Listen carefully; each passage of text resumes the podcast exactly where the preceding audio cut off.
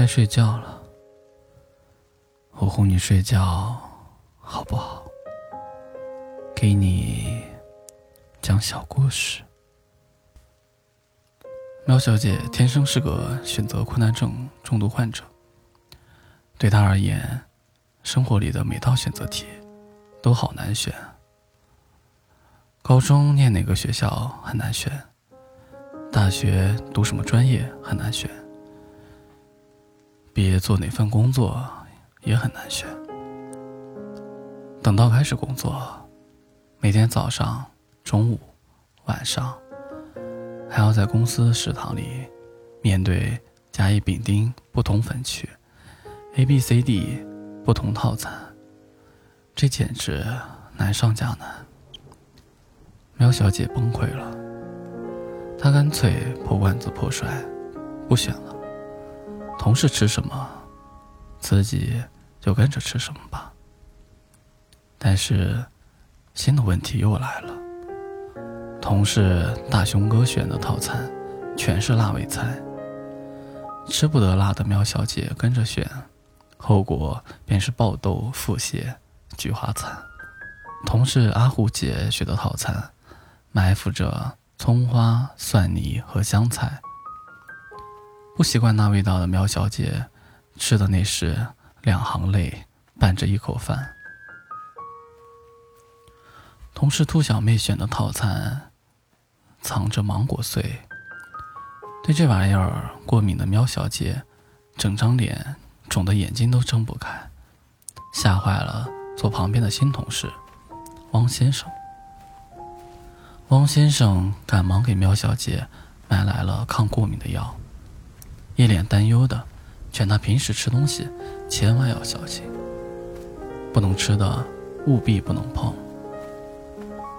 喵小姐苦笑着接过药片，表面是在向汪先生道谢，内心却在咆哮：“苍天啊，大地啊！我只不过是想不费脑子吃顿饭，怎么还会这么难，这么难，这么难啊！”可惜再怎么抱怨也没用，日子还得接着过。再度来到公司的食堂。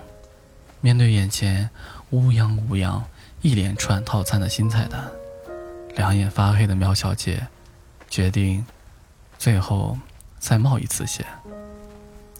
她要跟着汪先生的菜单选，没想到这次居然蒙对了，没翻车，没踩雷，没过敏，无论食材种类还是菜式口味，全是喵小姐中意的。喵小姐吃的笑眯眯，心想自己这次可真是好运气。王先生就是她的幸运星。那下次再跟着王先生选一次试试吧。结果依然很对味，每样菜都是苗小姐喜欢的。又或者，更准确的说，至少是她不怎么抵触的。这位新入职的王先生，吃饭口味竟然跟他意外的很合拍，这叫什么？这就叫世间难得的缘分呢。喵小姐内心雀跃，两眼放光的看向汪先生：“以后你去食堂吃饭，能顺带叫我一起吗？”汪先生微微脸红，看向一边：“好，好的呀。”从此以后，喵小姐和汪先生结成了牢不可破的饭搭子。每天早中晚，至少有那么一两三回，会在公司的食堂碰面。久而久之，还形成了他们两人才懂的神秘默契。举个例子，临近饭点，坐在工位上的喵小姐，一记凌厉的目光。甩向对面的汪先生，走。汪先生果断点头，走。两人瞬间起身，一前一后，踩着下班的音乐的节奏点冲出办公室，赶在人潮汹涌之前抢占电梯绝佳位置，一马当先，杀向公司食堂某个分区。二人所过之处，狂风大作，飞沙走石，全部套餐无一不在瑟瑟发抖。吃饭竟然吃出了行军打仗的气势，这让大口刨饭的喵小姐不禁回想当年上中学时，下课铃一响，全体同学黑压压一片，冲向学校食堂的欢快场景。那时有多开心，如今也是一样的。再后来，喵小姐就不只是在食堂选什么套餐问题上参考汪先生的答案了，日常生活里还有很多艰难决定，她也喜欢赖着汪先生一起选，比如周末要去看哪场新上映的电影，看完电影。要去隔壁哪家网红餐厅吃饭，吃完饭又要去附近什么有意思的老街区、新书店逛一逛，消消食儿。种种难搞的选择，基本上都是由汪先生做决定，苗小姐主要负责大吹特吹彩虹屁。他真心觉得汪先生好厉害，这么多让人眼花缭乱的选择。汪先生居然大部分时间都能做得妥帖周到，即便偶尔有喵小姐没那么熟悉的，他也很乐意陪着汪先生去尝试些新东西。尝试的结果自然是有好有坏，好的就记下，坏的就淘汰。就算一时选错了，好像。也没什么大不了的嘛。不知不觉间，喵小姐渐渐不再那么害怕选到错误答案。那些和汪先生一起度过的快乐时光，创造的美好记忆，给了他很多信心和底气。只要他选择跟着汪先生一起混，那就大体上不会错了。等日子再久一些，喵小姐甚至开始琢磨：其实生活并没有自己以为的那么难。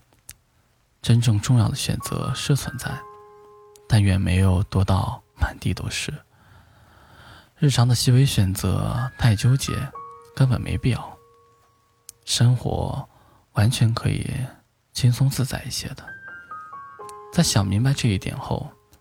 苗小姐的选择困难症瞬间痊愈了七八成。在与汪先生一起面对某个工作项目上的复杂选择题时，他没有像过去那样照搬汪先生的答案，而是提出了自己的选择。选择的理由列得条理分明，态度也从迟疑到明确，再到坚持。而汪先生既没有生气，也没有反对，他被苗小姐的有理有据说服了。后来项目大成功的时候，他还真心实意的夸苗小姐，说：“你当初坚持自己的选择做得很对，很棒啊。”苗小姐听了夸奖，有些飘飘然，他带着小小的得意想，嘿嘿。这种洒洒水的小选择，算什么？等本小姐下次做个真正的大选择给你看看。不过，喵小姐皱起了眉头。该选哪一次时机进行展示呢？是明天一起在食堂吃饭的时候吗？还是周末约好了去看的画展上吗？又或者？该在年末的公司聚餐上呢。哎呀哎呀，看来喵小姐这选择困难的毛病还没有好完全，又在那儿纠结起来了。生活这一次没有让喵小姐纠结太久，直接把唯一答案推到了她面前。部门主管在计算年终业绩和奖金时，直接把那个大成功项目的功劳大头算在了自己和某个全程摸鱼划水的老同事身上，只给喵小姐分了一点点。项目主力汪先生更是连项目成员名单都没上，被彻底踢出了局。这结果看得喵小姐怒气拉满，气呼呼的去找主管理论。主管慢条斯理的劝他：“别闹，奖金给你多算些。至于汪先生的闲事儿，你就不要多管，否则就会因为一个不相干的新同事得罪主管，奖金和前途都受损失。”主管对着喵小姐笑得很虚伪：“你平时在工作上表现的都很优秀，这么容易的选择题。”你不会不知道该怎么选吧？苗小姐冷静下来，深深吸了一口气。这道选择题太简单了，根本不值得她多费一点心。她当然知道该怎么选，她只会坚定的与自己的心站在一起。什么恶心主管，还有占便宜没够的狗屁同事，统统给本小姐靠边站！苗小姐硬刚的后果，有点两败俱伤的意思吧。主管被上头降了职，苗小姐也在拿到年终奖后，麻溜的辞了职。和她一起去参加面试找工作的，还有同样辞职的王先生。王先生似乎对苗小姐的离职有些惋惜。你本来可以好好待下去的。算了吧，又不是找不到新工作。苗小姐无所谓道：“一想到还要跟那么讨厌的同事从早处到晚，我就浑身过敏。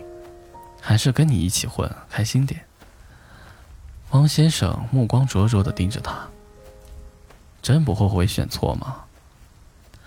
这有什么好后悔的？很多选择本来就没有正确答案。”喵小姐哈哈大笑，拖着汪先生往旁边的餐厅走。先去吃饭吧，我饿了。这家是川菜馆，你不是怕辣吗？川菜馆也有不辣的菜嘛。喵小姐皎洁一笑。而且，你都可以为了迁就我的口味，一直忍着不选辣味的菜，我怎么就不能陪你吃点喜欢的菜呢？王先生愣住了，他不明白，自己只不过是偷偷记下了苗小姐的饮食喜好而已，怎么会被对方看穿呢？苗小姐也不打算解释那个漫长又复杂的察觉过程，没那个必要。她只是笑呵呵的拖着汪先生继续往前走，走着走着。他仿佛看到又一道很重要的人生选择题摆在自己面前：是否选择汪先生做你的男朋友？这题难吗？哼，不难，真的，一点都不难。这个故事的名字叫做《选择困难症的喵小姐》，作者是爱讲故事的林朵。我是客栈一小厮，平日里除端茶倒水外，做的最多的就是听故事，听说书先生品评历史，听绿林好汉讲江湖，听邻里街坊说闲话。除此之外，这几日还要听书生在角落里哀叹。不仅如此，书生还要骂人。不是温声细语的文人谩骂，而是站在角落里，指着客栈所有人的鼻子，毫无风度的破口大骂。衣衫破败、面容沧桑的书生来了三天，便骂了三天。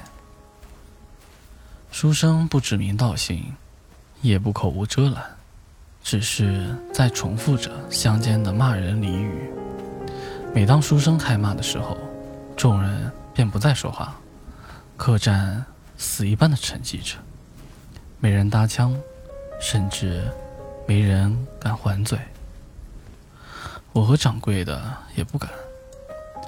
书生是来募兵的，这也难怪。如今兵荒马乱，人心惶惶。扎堆在客栈里的说书先生、江湖好汉以及左邻右舍们，只是在抱团取暖。那谈天说地的嗓门里，隐含着深深的惊惧。没人敢回应书生，拒绝也不曾出声。一年前不是这样的。一年前常驻的说书先生还说着家国大义，一年前路过的绿林好汉还说着杀敌报国，一年前街坊邻居还说着捐粮筹币，而今说书先生在说史上北魏族谱，绿林好汉在说江湖逍遥。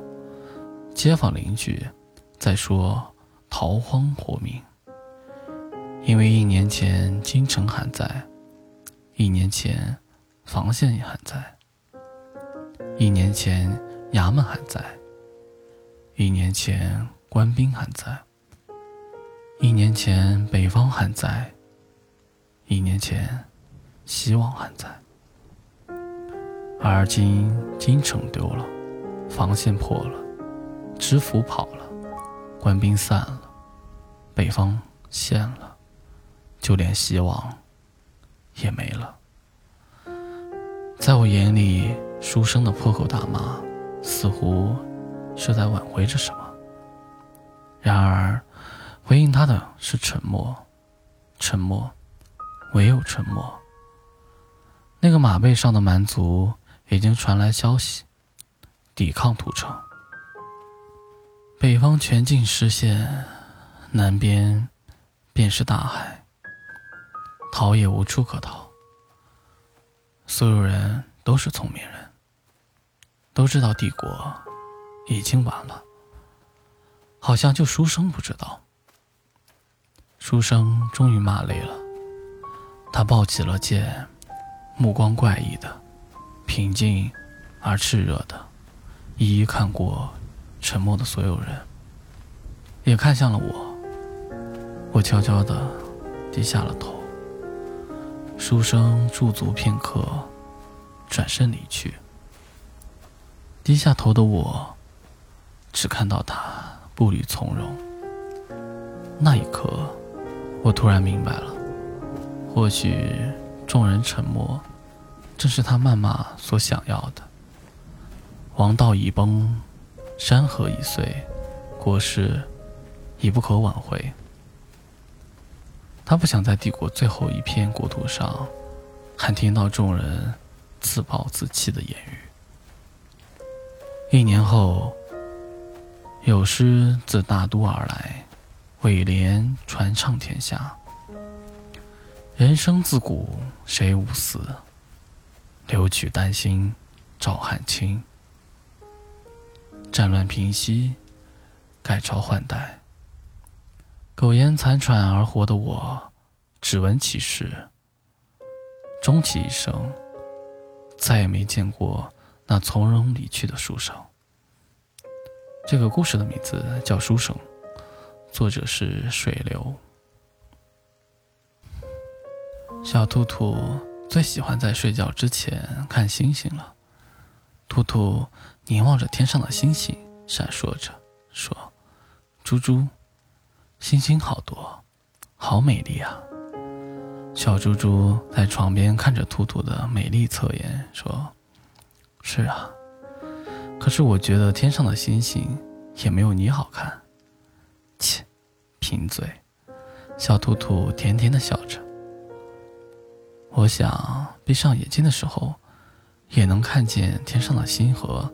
在我的眼前，小猪猪揽过小兔兔说：“傻瓜，我可以教你怎么做呀。”小兔兔惊喜的转过头来：“真的吗？你可以让我闭上眼睛，也可以看见满天星河吗？”当然了，小傻瓜，我早就做到了。小猪猪正色地说：“怎么做？”小兔兔吧唧了小猪猪一口：“可爱的猪猪，你快教我好不好？”傻兔子，当我第一次遇到你的时候，当我跟你在一起的时候，你在我世界就闪烁着光。每当我闭上眼睛想你的时候，我眼前就满是星星了。小猪猪说：“哼，那我要怎么做呀？”小兔兔撅着嘴：“傻瓜，你只要睡觉前闭上眼睛，然后想着我就好了，好吧？”晚安，猪猪。晚安，兔兔。嗯，我眼前真的有星星了。这个故事的作者叫《兔兔的晚安故事》。小白兔和大灰狼打电话邀请小蜈蚣来家里吃饭。一个星期过去了，小蜈蚣还没有到。小白兔就给小蜈蚣打了一个电话。小蜈蚣说：“一个星期前接到电话，他就开始穿鞋准备出门了，现在已经穿了一半了。”小蜈蚣让小白兔和大灰狼再等他一个星期。从前有一天，小白兔和小黑兔在饭店吃饭，吃完以后谁都不想结账。只好用掷骰子、猜单双的方式来决定。小白兔说：“好了，骰子盖在桌子上了，买定离手，我先来，我买双，你呢？”小黑兔说：“我买单。”小白兔说：“那去吧。”超市里人流如织，忽然广播响起来：“哪位家长？”丢了一个穿黄色格子衬衫、蓝色牛仔裤的四岁男孩，请立即到服务台认领。只见旁边一位疲惫不堪的小白兔，随即对他身边的小黑兔说：“趁着有人帮我们看孩子，赶紧去买点菜吧。”小黑兔给小白兔讲故事：一只乌鸦口渴了，到处找水喝。乌鸦看见一个瓶子，可是喝不到，怎么办呢？这时乌鸦看见小溪边有许多小石子，它把石子一个一个叼进瓶子里，瓶子里的水位渐渐升高，就可以喝到了。小白兔问：“刚刚不就在小溪边啊？”小白兔和小黑兔。高一地理考试的时候，全班都考砸了。地理老师大怒，填空题白送四十分，居然还有人考十分、二十分，十分的、二十分的，每个人给我抄卷子十遍。这时的小白兔庆幸，还好我考了二十一分。后面小黑兔悠悠地说：“我也好险，我九分。”